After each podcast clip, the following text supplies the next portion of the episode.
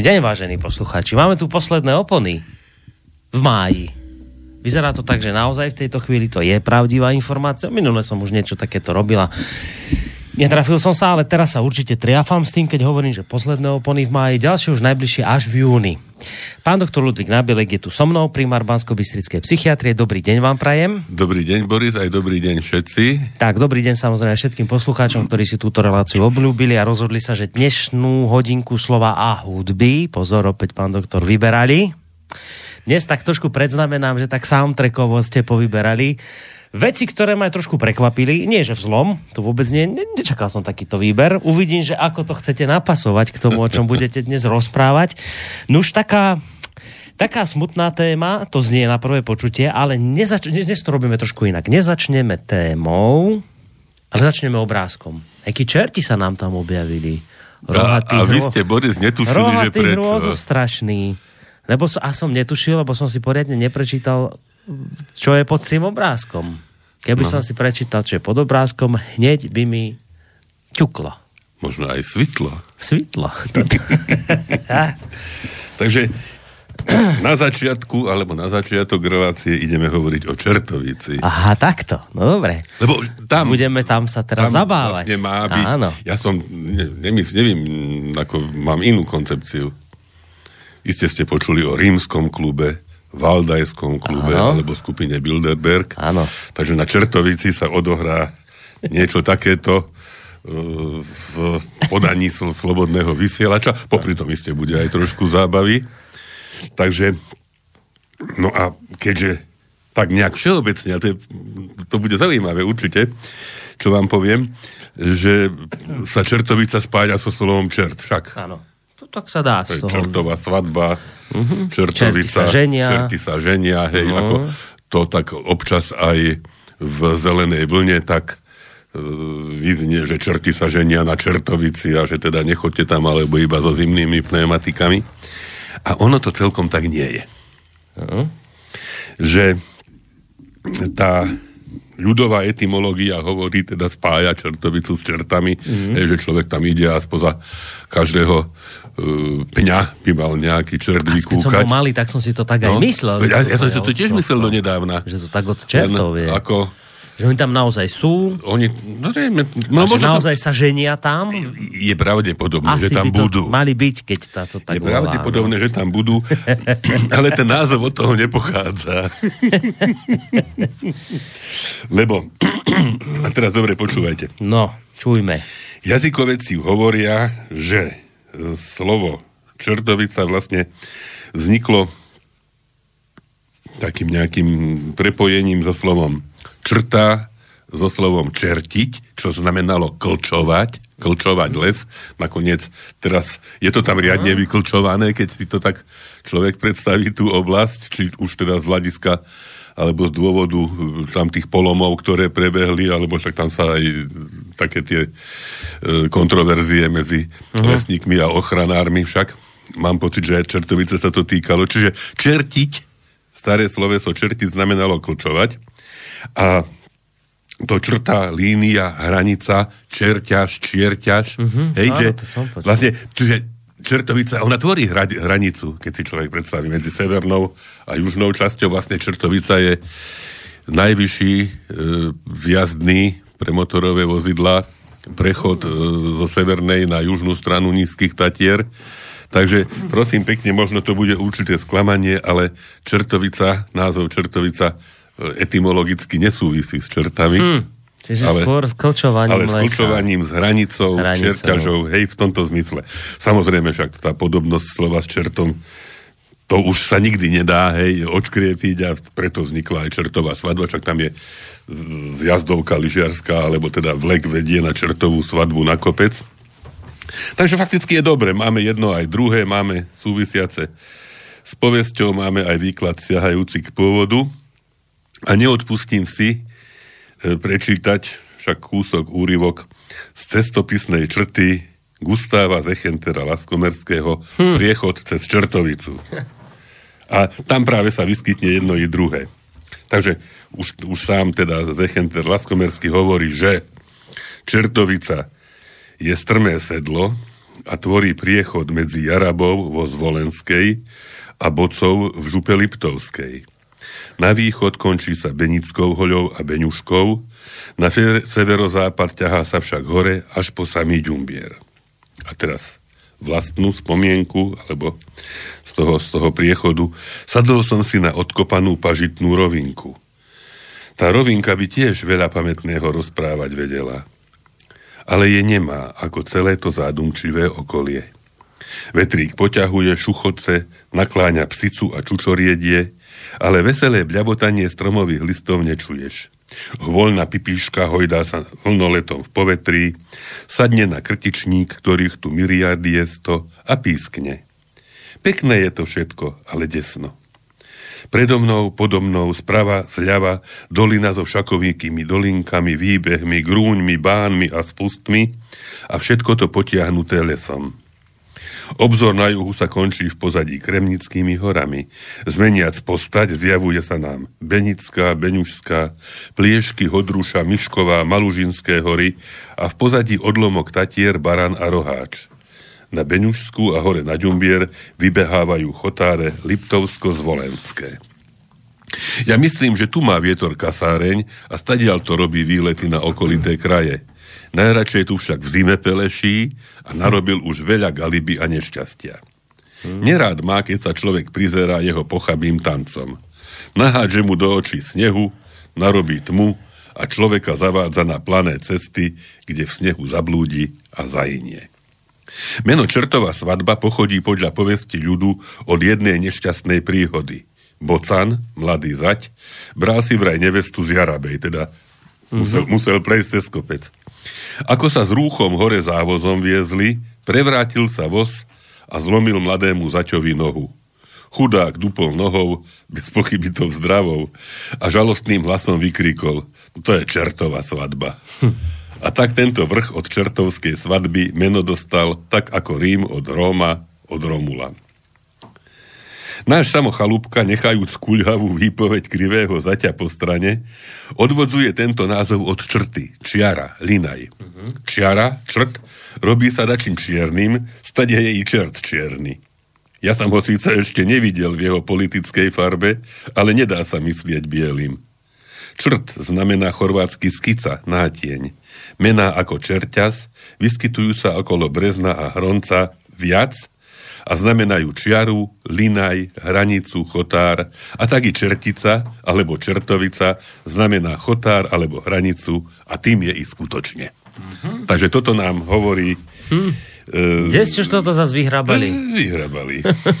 Takže a budeme potom, vedieť aspoň teraz, vedzte, kde sme. Ľudia Boží, teda čertovica, pripustíme aj čertov, ale ak chceme byť úplne exaktní a presný, prísny, tak vedzme aj to, že teda je to aj hranica, línia, čierťaž z tohoto starého slovenského slova. Čierťaž sama o sebe je staré slovanské slovo, uh-huh. označuje takú časť poľa alebo vrchu, ktorej hranice vznikli tým, že sa vyrúbal, hej, vyčertil uh-huh. dookola pás lesa a uviedol, že je známe aj v iných slovanských jazykoch. Pôvodná motivácia sa z vedomia ľudí však postupne vytrácala a názvy tohto typu sa začali spájať so substantívom čert, však to je nakoniec veľmi atraktívne.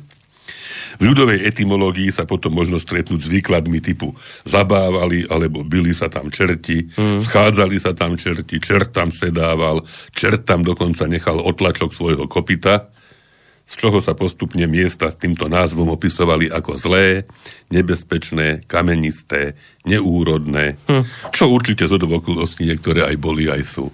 Takže prosím pekne, takto. No, tak teraz sa nám bude hneď úplne inak s poslucháčmi oslavovať, keď už máme takýto výklad k tomu miestu, kde sa, kde sa teda takto, stretneme. Takto. Ja, ja mám aj kopu takých vlastných spomienok na Čertovicu. Mne je takých lyžiarských Aj lyžiarských, ale aj turistických, Boris. Uh-huh.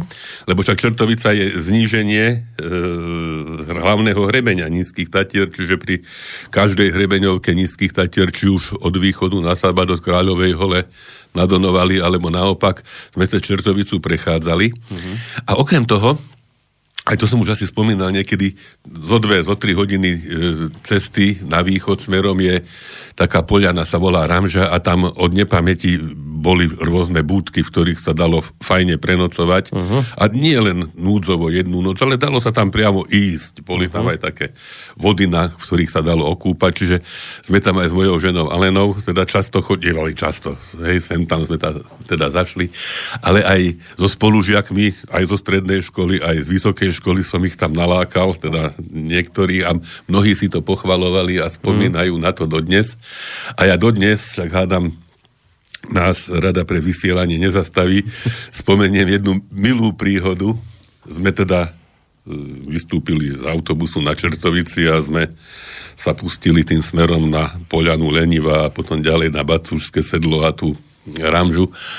A v tom čase ešte nebol hotový ten motorest, ktorý tam teraz tam hore na vrchu, stojí na vrchu. Áno, áno, áno. A teda e, e, ľudia tam pracovali, robotníci ho stavali, teda murári murovali a my ako sme išli s tými ruksakmi a gitarami, tak tí tak na nás zazreli a hovoria, že aj gitaru majú kurvy české.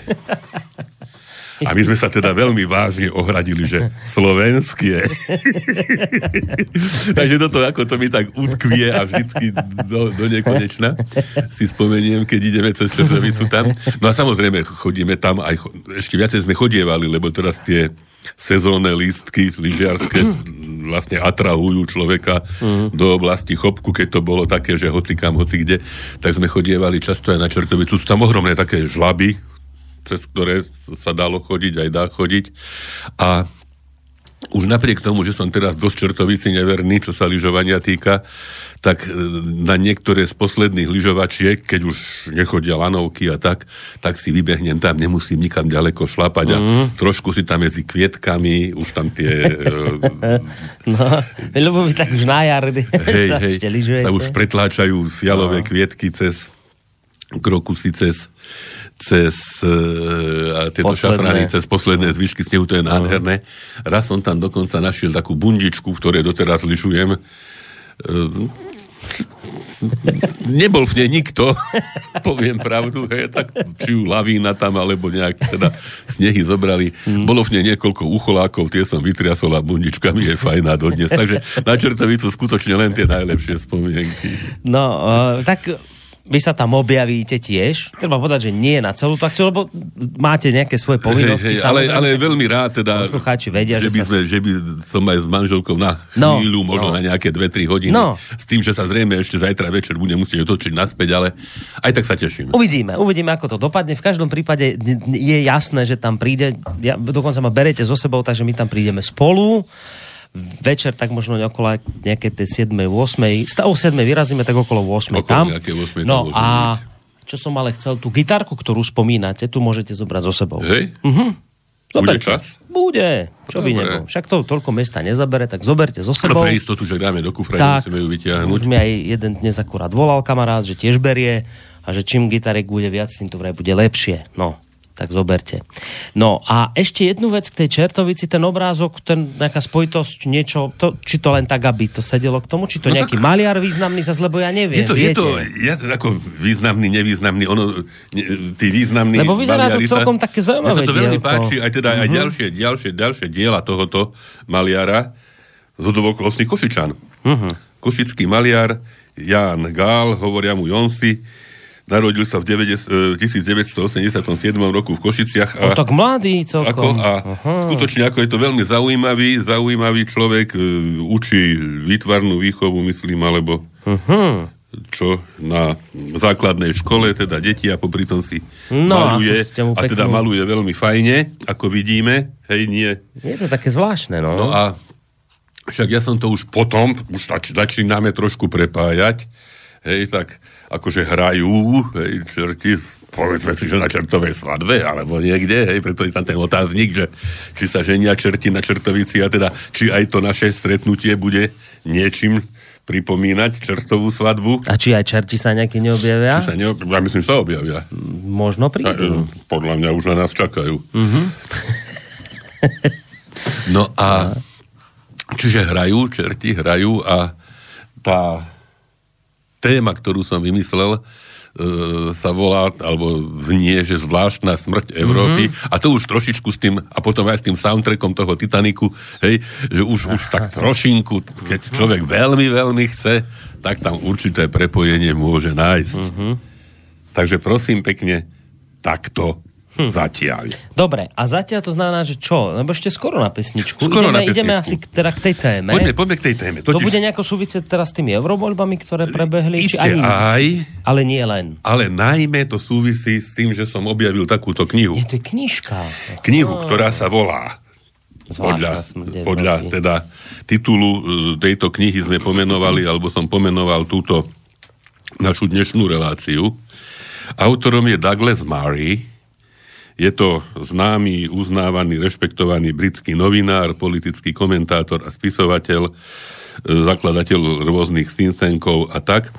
Dokonca editor, editor politicko-kultúrneho časopisu Spektátor. A kniha, asi ste o nej nepočuli, ale teda vyšla na Slovensku vo vydavateľstve, hneď sa na to pozriem, Eastern Books Bratislava v tomto roku, teda 2019, je teda nová. Uh, on sám, teda autoru, napísal v roku 2017. Uh, je to medzinárodný bestseller. Hej? Mm-hmm. Vlastne, ako, ako sa píše na v tom nejakom backwards, hej, teda v tom zadnom na zadnej strane tejto, tejto knihy tak uvádza, že zvláštna smrť Európy je medzinárodný bestseller, vystavujúci účet kontinentu a jeho kultúre, ako by robiaci všetko pre vlastné seba zničenie. Toto vydanie, ktoré pojednáva aj o Slovensku a jeho postoji k migrantom, je doplnené o nový materiál zachytávajúci najnovšie posuny vo vývoji spoločnosti od prvého vydania tejto knihy, ktorá sa stretla s veľkým uznaním. Venuje sa rýchlým zmenám v dynamike globálnej politiky, súčasným svetovým politickým lídrom a tiež teroristickým útokom v Európe. Napríklad Times ju vítali slovami ohromujúco pravdivá a zdrvujúca výpoveď. Mm-hmm. Iné, iné, tu mám ešte vyjadrenia k tejto knihe. Najdôležitejšia kniha, akú som tento rok čítala, bola Zvláštna smrť Európy od Douglasa Maria o tom, prečo Európa zomiera. Vyvážené a presvedčivé dielo. Douglas Murray predstavil tento už teraz deštruktívny predmet islamistickej hegemónie so zretelnou snahou objasniť zdroje búrky. Často som sa pristihol pri tom, že som si prial, aby nebol taký jasný. Hmm. Len ťažko možno odmietnúť jeho hlavnú tézu, že unavená a pocitom viny zaťažená Európa hrá nezodpovednú hru so svojimi modernými hodnotami, keď prijíma imigráciu takýchto rozmerov. Občas sa stane, že sa publikuje niečo, čo roztne zmetok, zatmenie a úplnú nepoctivosť verejnej debaty a osvetlí najdôležitejšie fakty o svete – Takým dielom je ohromná a zdrvujúca kniha Zvláštna smrť Európy. Melanie Phillips Times, to predtým bol Daily Telegraph. Dýchberúce, strhujúce. Hm. Je to brilantná, dôležitá a nesmierne depresívna kniha. To, že ju Douglas Murray napísal so svojou zvyčajnou eleganciou a uštipačným humorom, neznamená, že nie je depresívna. To, že liberáli, ktorí sú za tento zmetok zodpovední, budú autora znevažovať, neznamená, že nie je brilantná a dôležitá. Prečítajte si ju. Toto je nesmierne dôležitá kniha a s jej obsahom by sa mali oboznámiť všetci, ktorí môžu ovplyvniť priebeh udalostí v tomto kritickom období Európy. Takhle z Mari žiari v prítmi. Jeho pesimizmus týkajúci sa multikulturalizmu je tak dobre vysvetlený a napísaný, až je takmer povznášajúci. Liberáli by ho chceli vyvrátiť. Musím ich varovať, že budú musieť argumentovať lepšie než kedykoľvek predtým. Výstižný súhrn toho, ako si v priebehu viac ako troch desaťročí elity západnej Európy zakrývajú oči pred zlyhaním integrácie a nárastom islamizmu. Presvedčivé. Zvláštna smrť Európy je najdôležitejšou politickou knihou roka. Odvážna, pravdivá a majstrovsky napísaná. Nevytvárajte si názor o tejto knihe, ak ste si ju ešte neprečítali. A posledné, je to najznepokojujúcejšia politická kniha, akú som tento rok čítal. Douglas Murray precestoval najdôležitejšie centrá Európy, aby vyrozprával príbeh nekontrolovanej imigrácie, zlyhávajúceho multikulturalizmu, systematického seba spochybňovania, kultúrnej samovraždy a falošného politického vodcovstva – presná, prenikavá a zdrvujúca s poučením, ktoré sa dá aplikovať v krajinách na oboch stranách Atlantiku. Čiže to sú uh-huh. vyjadrenia o Tých, knihe. áno, áno, nejaké takí recenzentov, hej, áno, literárne revy a rôzne uh-huh. aj Evening Standard Books a tak ďalej, Sunday Times. No a ja by som si dovolil Dobre, dovolte. Len mi povie... Dobre, len mi pripomente, kedy tú knihu napísal? To je teraz nejaká nová? Napísaná či... v 2017, 17. toto vydanie. Uh-huh, a u nás na Slovensku vyšla v tomto roku, uh-huh. 2019. Uh-huh.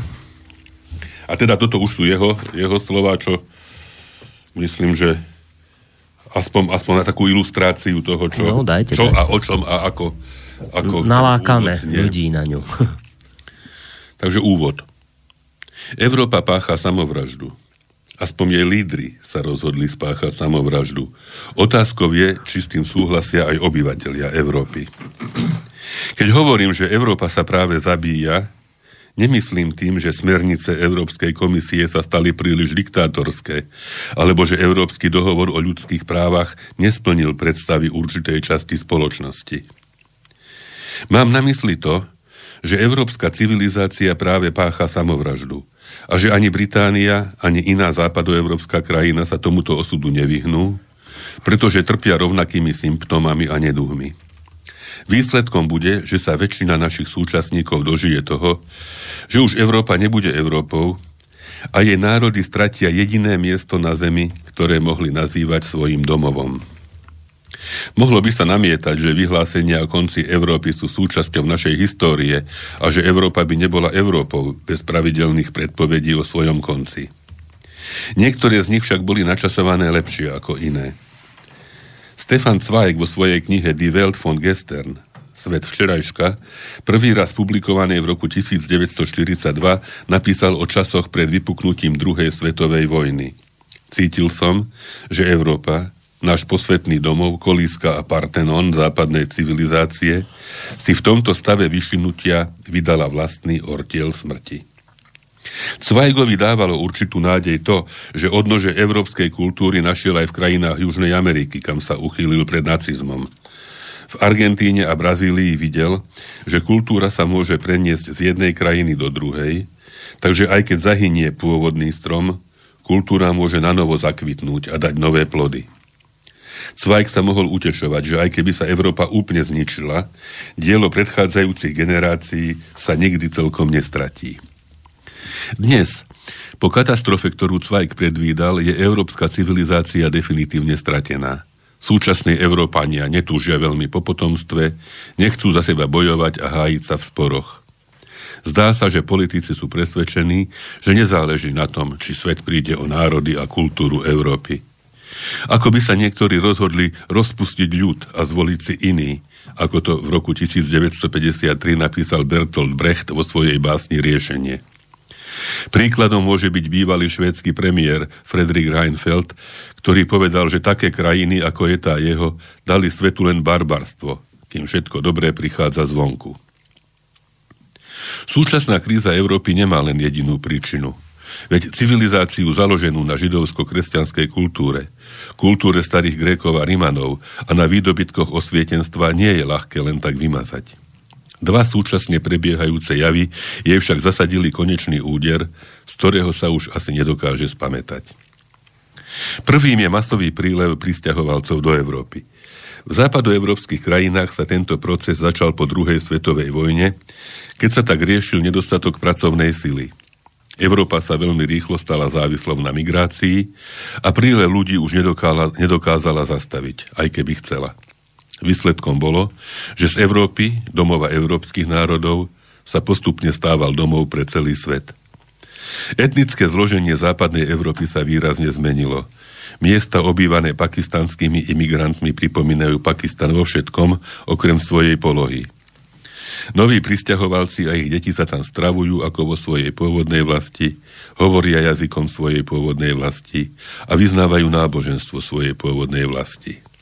Ulice chladných a daždivých severoeurópskych miest sú zaplnené ľuďmi v odevo vhodných skôr pre oblasti úpetí hôr v Pakistane alebo piesočnej búrky v arabských krajinách. Impérium vracia úder, hovoria niektorí pozorovatelia, so sotva skrývaným úškrnom. Ale kým európske impéria boli zvrhnuté, tieto nové kolónie sa celkom zjavne chystajú existovať na veky. Európania neustále predstierajú, že spolužitie môže fungovať. Napríklad tvrdia, že takáto imigrácia je normálna, alebo že ak nedošlo k integrácii v prvej generácii pristahovalcov, môže k nej dôjsť u ich detí, vnúčat alebo v ďalšej generácii. Alebo že vôbec nezáleží na tom, či sú ľudia integrovaní alebo nie. A pritom odmietajú oveľa väčšiu pravdepodobnosť, že to jednoducho nebude fungovať. Výsledkom takýchto postojov je zhoršenie migračnej krízy v posledných rokoch. To ma privádza k druhému súčasne prebiehajúcemu javu. Ani masový prílev miliónov ľudí do Európy by nebol pre kontinent takou vážnou hrozbou, keby v rovnakom čase Európa neprestala veriť svojim presvedčeniam, tradíciám, tradíciám a legitimite. Prepačte. Došlo k tomu z viacerých príčin. Jednou z nich je, že západoevrópania stratili to, čo španielský filozof Miguel de Unamuno nazval tragickým pocitom života. Zabudli, čo sa Cvajk a jeho generácia za cenu toľkého utrpenia naučili. Že všetko, čo miluješ, dokonca aj tie najväčšie, aj najvyspalejšie civilizácie, môžu zničiť ľudia, ktorí ich nie sú hodní. Aby sme sa nestali obeťou tohto tragického pocitu života, môžeme ho buď ignorovať, alebo ho potlačiť vierou v nezadržateľný ľudský pokrok. Práve tento prístup je v súčasnosti asi najpopulárnejší. Popri tom nás neustále trápia hrozné pochybnosti. Súčasnú Európu, viac ako ktorýkoľvek iný kontinent alebo kultúru, zaťažuje pocit viny za svoju minulosť. Okrem tejto otvorenej nedôvery k sebe samej trpí Európa aj existenciálnou únavou a pocitom, že jej príbeh sa už skončil a musí uvoľniť cestu novému príbehu. Podľa niektorých predstav by práve masová imigrácia, výmena veľkej časti európskej populácie inými ľuďmi, mala byť začiatkom nového príbehu. Ako by bola táto zmena rovnako dobrá ako každá iná – Existenciálna civilizačná únava netrápi len modernú Európu. Ak je však spoločnosť bez energie, práve v čase, keď sa dala do pohybu masa ľudí inej kultúry, nevyhnutne to musí viesť k obrovským epochálnym zmenám. Mm. A tak ďalej, a tak ďalej. Hej, že to e, hádam predznamenáva asi o čom, o čom to celé je. Dalo by sa, dalo by sa aj nejaké teda kapitoly názvy kapitol prečítať. Už ste to prečítali celé, či to máte nie, ešte iba Nie, to som, to som sa teraz, sa mi to dostalo do rúk a sa mi to videlo aktuálne, lebo mm. už sa o eurovoľbách povedalo všeličo. Hej. A toto mám pocit, že by mohlo byť také, také skutočne varovanie, ktoré, ktoré by si mali ľudia prečítať. Mm. No, zase viete, kritik vám povie, že toto je strašenie a, a, a taká xenofóbia voči niečomu neznámemu a že je to som... také ne, ne, nedobré, keď takto varujete a potom ja ľudia si myslia, ja že povedal, ľudia že z iných kultúr sú zlí a nebezpeční. Nie, že nie, nie, toto nie je o tom. Toto, toto je o smrti Európy. Nie o Ktorú teda ale majú títo ľudia priniesť, migranti. No. Že to, to je taká, taká, ako, ako tam v tej, v tej druhej časti, hej, že čo, čo hovorí čo hovorí Mari, že práve v tej chvíli, keď sa dejú veci nezávisle, povedzme, od toho, čo môžeme celkom ovplyvniť, tak práve naša spoločnosť je akoby vyhasínajúca, je bez energie, hej, nemá, nemá ani vôľu sa, povedzme, nejak e, snažiť o zachovanie toho, na čom, alebo zachovanie tých pilierov, na ktorých v podstate vznikla a na ktorých v podstate nejaký čas ako tak fungovala. Mm. No Takže, čo, teraz dáme pesničku? Tak dajme pesničku, ja som však v tejto súvislosti vybral pesničky, ktoré sa mi do tohoto viac menej hodia, do tejto koncepcie. Čiže prvá, mám pocit, že prvá pieseň, však pochopiteľne, je pieseň z filmu Posledný Mohikán, uh-huh. alebo teda hudba z filmu Posledný Mohikán. Hej, však tiež tá generácia, alebo tá civilizácia severoamerických uh-huh. indiánov pošla, pošla definitívne. Hmm. Hej, na základe e, realizovanej imigrácie ľudí, v tomto prípade z Európy. Hmm. Takže dajme, e, teda je to soundtrack. hej, Soundtrack teda. známeho filmu, inak staršieho, ale, Píšu, ale píšu, píšu ľudia, film. že teda film veľmi podarený a že do istej miery podcenený a málo, málo teda docenený, hej, v tom zmysle, že akú možno väčšiu pozornosť by si možno zaslúžil. Ono tých Mohikánov, tých filmov bolo asi viacej, ale myslím, že táto posledná verzia, tá sa naozaj podarila. Hej. Ja si, ja si to pamätám, že sme to čítali ako knihu, Áno, hej, James áno. Fenimore Cooper a Sokol je oko a Unkas. Hej, Áno. a to boli, to boli teda... A boli aj rôzne tie také komiksy potom posledný Hej. Mohikán. No, skrátka toho Mohikána bolo dosť, ale tento, z tohto, ktorý ste vybrali, ten soundtrack, to bol naozaj dobrý film. A mnohí aj- iste si aj, aj tá, aj tá hudba je taká vzrušujúca Hej, a keď hej, si to hej. človek dá do tých súvislostí, že naozaj to sú alebo boli, ja som bol to som už tiež sem tam spomínal v Južnej Amerike hej, tam v tej ohňovej zemi a tam z- sme sa mali možnosť oboznámiť aj s tou históriou, hej, že ak ešte možno pár rokov predtým, ako sme tam so synom sa ukázali, ešte žila posledná indiánka tam z kmeňu, hm. už neviem, akých Jaramov, alebo ako sa volala, hej, že tiež nemilosrdne, hej, boli vyhubení, boli, dostali nejakú mizivú odmenu za lepku prinesenú Indiána, hej, s tou našou teda civilizáciou, takže no, Takže ako tr- treba si To, čo veci bolo, uvedomiť. sa môže opakovať. Sa môže opakovať aj Tak. na našom kontinente.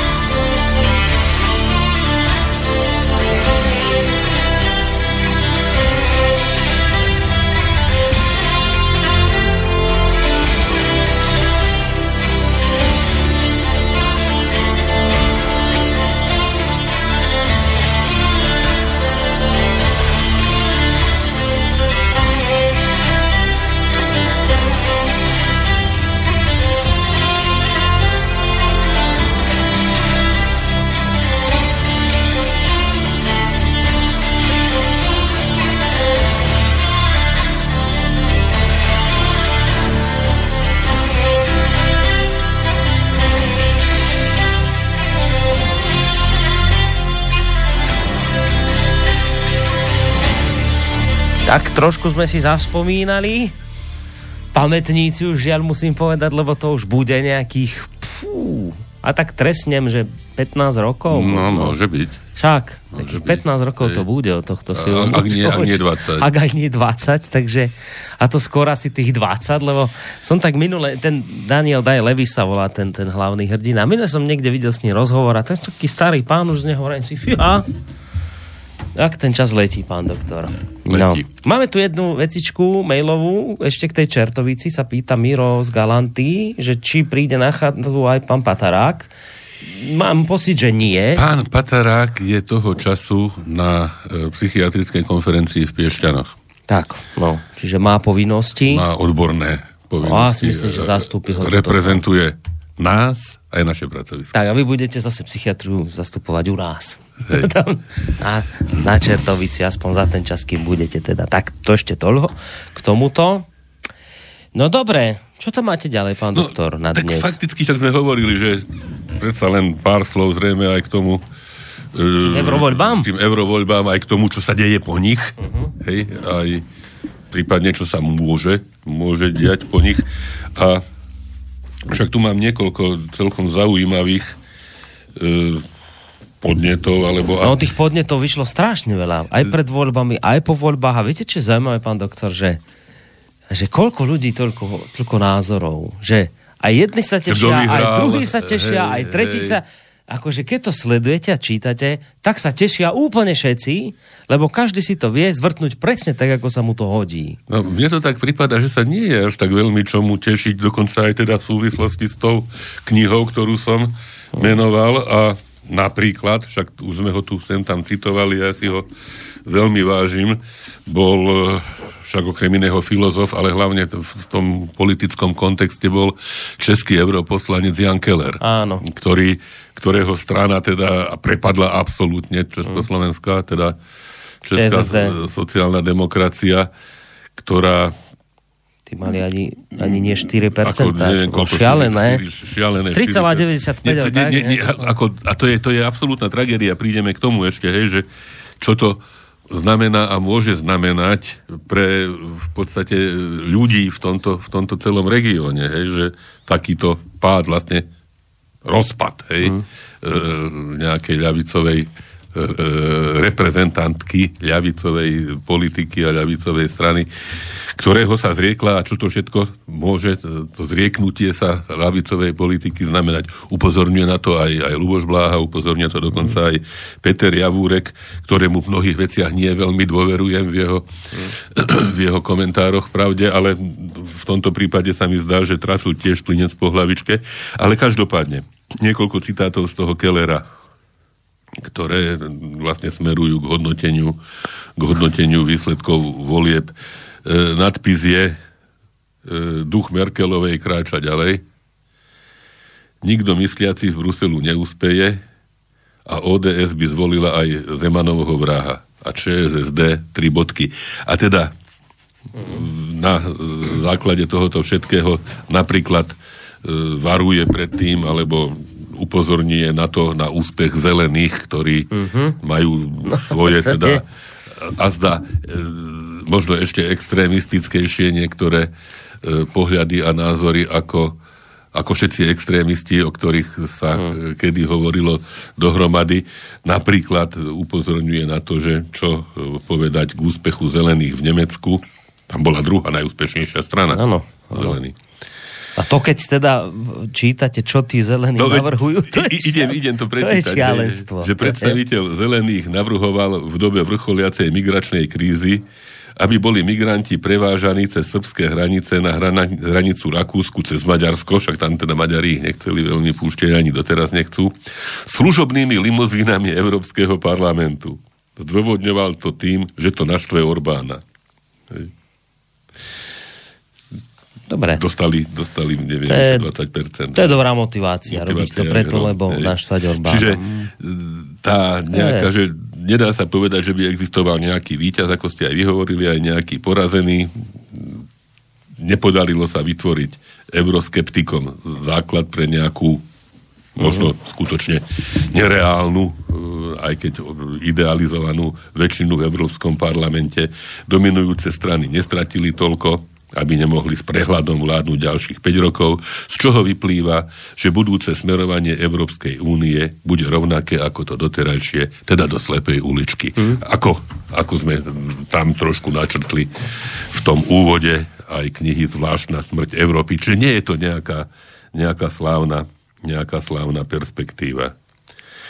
Pokiaľ Nemci volili zelených v takom množstve, ako sa udialo, tak to znamená, že Merkelová síce ide do dôchodku, ale jej duch pochoduje ďalej, hej. Soul is marching on. Ešte hádam aj, ešte hádam aj nejaký radikálnejší duch ako len jej. Lebo hej, s tými hej. zelenými to prichádza naozaj.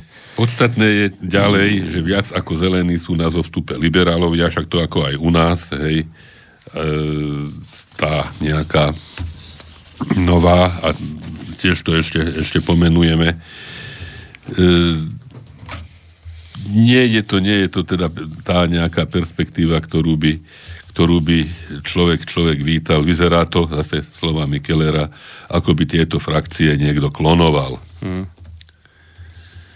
Problém je aj súdržnosť e, Vyšehrádskej štvorky, hej, že vlastne tie tie e, strany, ktoré sú, alebo sa nejakým spôsobom prezentujú ako výťazné. Isté nič to neznamená. Hej, našťastie ani tej prezidentské voľby, ani tieto eurovoľby zase až hej. tak ďaleko. Ale predsa len, ale čo si, čo si signalizujú, hej, trend, niečo, a nakoniec aj tie dôsledky sa ukazujú, hej, že, že niečo bude. Hej, že, že tá súdržnosť Vyšehradskej štvorky je ohrozená, ktorá do istej miery predsa len kládla určitú e, silu práve v tom, že, že sme spolu s ostatnými krajinami Vyšehradskej štvorky fungovali ako, ako nejaký predsa len, predsa len celok. Takže celkové, celkové mám pocit, že e, Jan Keller, ktorý už ďalej do Európarlamentu jednak ani nekandidoval, ale teda ani, ani keby kandidoval, tak by sa nedostal, lebo Československá strana sociálno-demokratická jednoducho prepadla, tak tú budúcnosť až tak skvele nevidí. Ďalšia, ďalšia, čo považujem za najmä ten posledný odstavec, a nie, nejdem to celé čítať, ale, uh-huh. ale predsa len e, e, myšlienka, ktorá skutočne rezonuje aj v iných, aj v iných e, komentároch a považujem za dôležitú z hľadiska toho, čo môže hroziť, je, komentár Petra Javúrka, hovorím, nie, nie, nie vždy, skôr častejšie nie ako áno, ale predsa len e, ho vnímam ako človeka rozľadeného. Nazval svoj komentár, že zahubený vlastným úspechom a týka sa vlastne situácie, ktorá momentálne nastala hej, po eurovoľbách, že teda okresná presetnička Košická uh-huh. a europoslankyňa bývalá Monika Smolková e, vlastne sa postavila proti e, predsedovi strany Robertovi Ficovi a e, Robertovi Kaliňákovi a hovorí, hovorí teda Javúrek, že ak sa smer nech, nevschopí k zásadným zmenám, práve takýto koniec pripomína, teda pripomína koniec HZDS a SDKU ho čaká a bude len otázkou času, bez ohľadu na to, či, kedy a prečo sa niekto vzbúri a s akým výsledkom. A propo, fakt, že Smolkové nezaradenie na kandidátku má iné vysvetlenie v tom, že sa pred rokom kriticky vyslovovala na adresu Roberta Kaliňáka, hovorí sám za seba. Nikto sa nestane ľavicovým iba preto, že to bude o sebe vravieť a sociálna demokracia nevzniká tak, že si ju niekto dá do názvu strany. Robert Fico sa evidentne uzavrel do bubliny, z ktorej nie je schopný presne analyzovať situáciu ani na ňu presvedčivo reagovať. Ak sa v smere nepokúsia odznova formulovať, o čo im vlastne ide a o čo by im malo ísť, ich politický čas bude zrátaný i napriek všetkej chaotickosti opozície. Mohlo by nám to byť jedno, a toto je to posolstvo. Lenže tá masa voličov smeru, a to je stále masa, sa raz dá do pohybu a nikto nevie kam. Napravo od stredu je momentálne tlačenica a Slovensko o to viac potrebuje i zdravú ľavú nohu. Hej.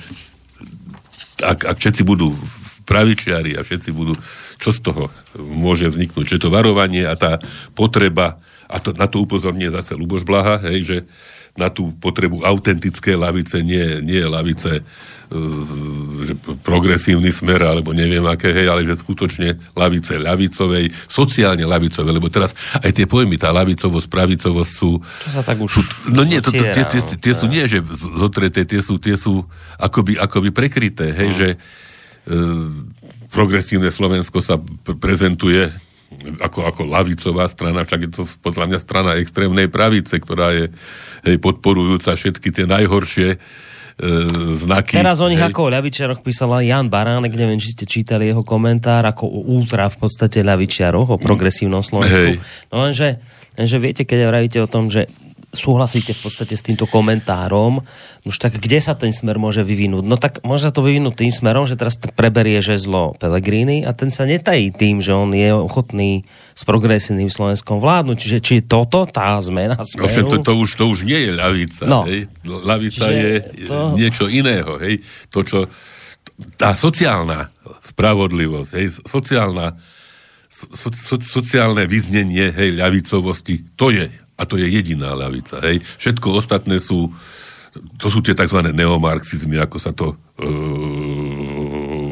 hovorí, hej, tie, čo, čo tiež je skorej, skorej také nejaké pejoratívne nazvanie, ako by, ako by to reprezentovalo nejaký skutočný obsah, hej, že teda namiesto sociálneho dôraz na rôzne skupiny, hej, teda mm. menšinové, e, ktoré vlastne, a opäť tam je ten možno moment toho ktoré oslabujú to vnímanie toho národného, uh-huh. hej, že dá sa dôraz na menšiny, či už sexuálne, či genderové, či e, rasové, či, uh-huh. hej, že, a toto, ale to už nie je práva ľavicová agenda, aj keď samozrejme spravodlivosť pre všetkých, hej, uh-huh. to, by, to by malo byť, ale v pr- v, kým tam nebude tá, tá ľavicová sociálna spravodlivosť dôraz na to, tak nemôžeme hovoriť o ľavici. A ešte teda v súvislosti s pádom, alebo, no, dá sa to tak povedať, tej českej e, strany sociálno-demokratickej, tak zase politolog Pavel Kopecký v podstate tými, alebo podobnými slovami hovorí to isté, hej, že nápad loviť hlasy medzi tzv. mestskými liberálmi namiesto tradičných voličov ľudí práce je predsa skvelý, najmä keď v tých istých vodách loví množstvo ich konkurentov. V tom všetkom tvie zdvihnutý prst, varovanie pred stratou určujúceho smeru. To isté platí pre doteraz dominujúci sesterský smer, ktorý bol práve porazený silami, o ktorých dokopy nikto nič nevie. Hlavne, keď sú nové. Hej.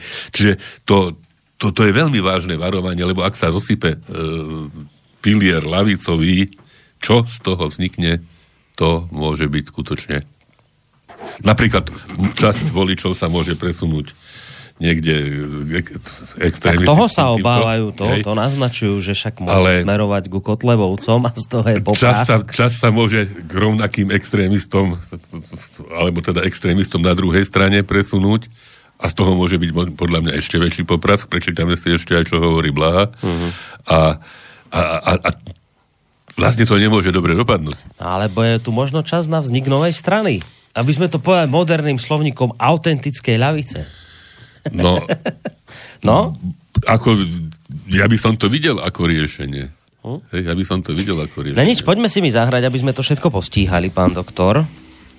Tak už nestihneme nič, už to zase vidím. Ale tak blaho ešte stihnete. No, dobre. No. Takže vyslel som druhú pesničku, sa, je to však taká trošku ezoterická autorka, tá, aj autorka, aj, aj interpretka Enia, ktorá vlastne je také nejakej galskej proveniencie. Tá gelština, írska kelčina bol jej prvý jazyk. Aj teda tá, to meno Enia je gelské, teda vlastne keltské, hej. A ona, ona teda ide v určitých týchto šlapajach svojho, svojho mena a svojho pôvodu. A vybral som však z bohatej ponuky e, pieseň Boadice a to bola keltská kráľovna Británii, ktorú porazili Rimania a zase na dlhé, dlhé, obrovské roky mm. sa zmenila celá situácia na britskom poloostrove. Ale isté, že tým ľuďom, ktorí v tom čase žili, to nepomôže a nepomohlo, ale vieme o tom, že aj tá rímska ríša nakoniec mm-hmm. mala väčšie trvanie. Takže Enia Boadicea.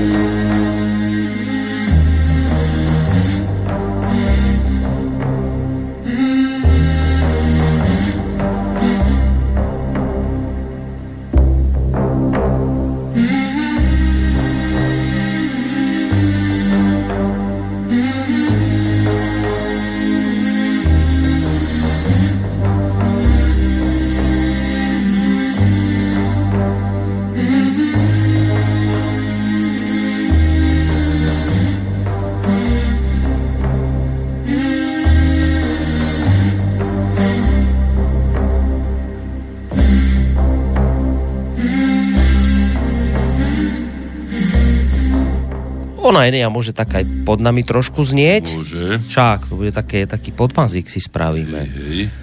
No ešte k tomu Blahovi, ja zase z toho len idem pár, pár citátov, ktoré sa mi páčia, hej, že a teda sa mi na, na druhej strane nepáči, že vlastne reprezentant e, jeho vlastnej strany, ako by ho vyhadzoval z tej strany, lebo e, má možno iný, iný názor.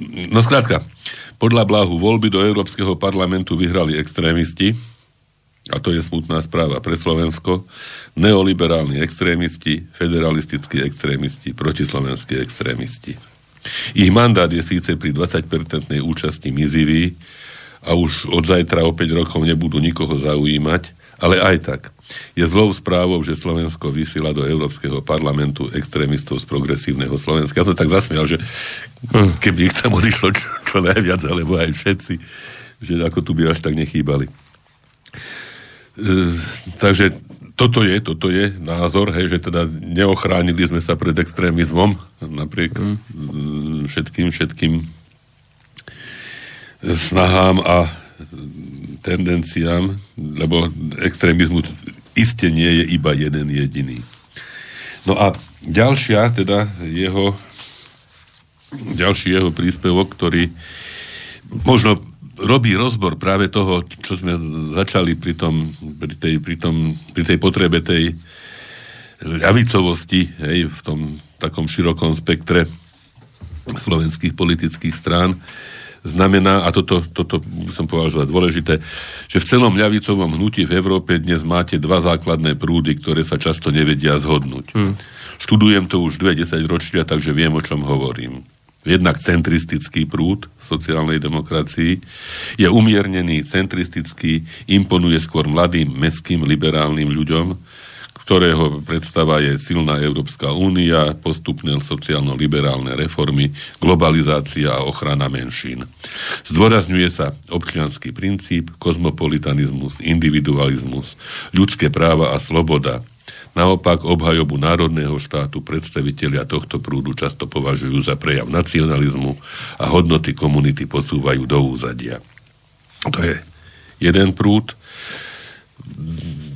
možno dá sa nazvať ako ľavica mestských stredných tried, čiže to nie je tá autentická, hej, ako by sme ten výraz použili, ľavica, hej, to je taká ľavica, ktorá sa blíži k tomu pojmu progresivizmus, či moderná sociálna demokracia. A teda na druhej strane tradičná ľavica, teda druhý ľavicový prúd z pohľadu dnešného globálneho kapitalizmu. Radikálnejší, často sa mu hovorí radikálna ľavica, ale nejde o žiadnu radikálnu lavicu, ide vlastne o tradičnú klasickú lavicu, ktorá sa nesústreďuje na liberálne menšinové témy, ale na sociálno-ekonomické témy, kde požaduje silný štát, progresívne dane, znižovanie mm. sociálnych nerovností, tak ako to bolo typické pre socialistické strany v 19. a 20. storočí.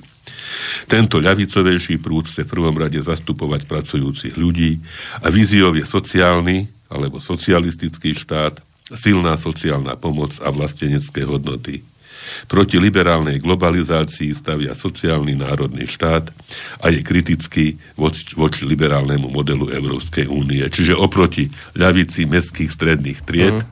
stavia ľavicu pracujúcich ľudí.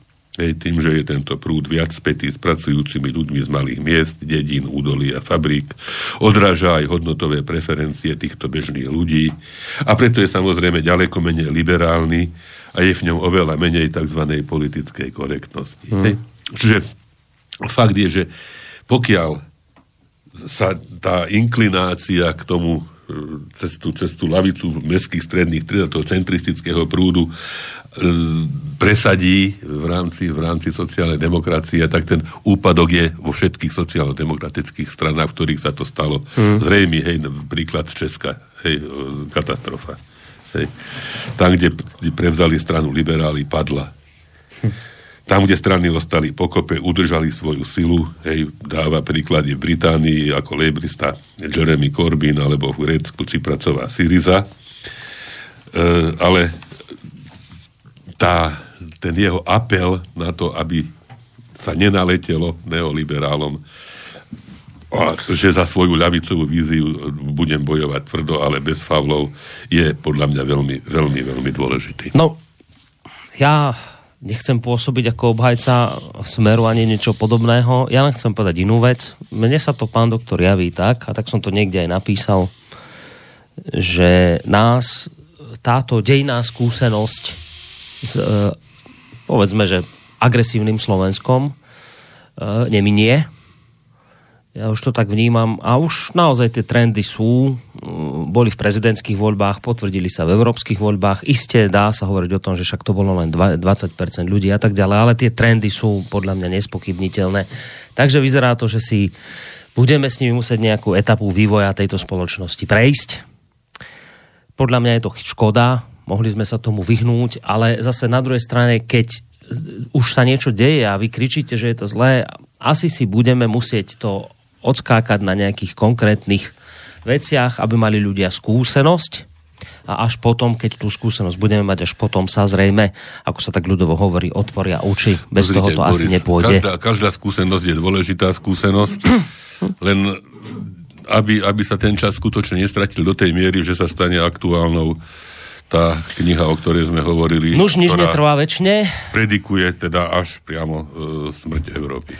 No, nič netrvá väčšine, ani čas tejto relácie. A ten bol dnes tak neúprostný, že nám odkrojil poslednú pesničku. Úplne? Mhm, definitívne. E, tak ale ako aspoň povieme, čo to bolo. No, tak to povedzte. bol to tak, no, tak optimistický záver som vymyslel, že som vybral soundtrack z, z Titaniku, hej, že teda, ak, to, ak tomu mm. obrázku, ktorý tam tí čerti tam pidlikajú, tak na tej palube ešte hrali. a už sa loď potápala a no. zvláštna smrť Európy do toho tak nejak súznie. Hej, hej, hej, to je taký... Takže som to pekne poskladal. Taký typický uznať. obrázok, áno, hej. ako sa ľudia ešte zabávajú, ľudí ide gudnú a a ešte teda s tou tragédiou v súvislosti, čo sa stala v Budapešti, uh-huh. tak to je tiež absolútna. Teraz som čítal akurát, že za 7 sekúnd sa tá loď to je, potopila. A to je tak neuveriteľné. 20 ľudí, že zrejme zahynulo. To je tak, tak niečo Ale za 7 tragické, sekúnd, že, že ľudia idú na nejakú lodnú prehliadku, to býva také krásne, a a, a, a zrazu fik a, hmm. a, a je hotovo. Takže 7 sekúnd, však to je nič. To ani si neviem predstaviť, ako sa tak no. rýchlo môže loď potopiť. No, hrozná správa, smutná. Tak, tak uh, smutne končíme. Ale aj veselo, lebo sa zajtra stretneme. Teším sa. No, majte sa pekne, do počutia, Všetko dobré. A teda, kto tam príde, tak sa stretneme tak. naozaj. Táto relácia vznikla za podpory dobrovoľných príspevkov našich poslucháčov. I ty sa k ním môžeš pridať. Viac informácií nájdeš na www.slobodnyvysielac.sk Ďakujeme.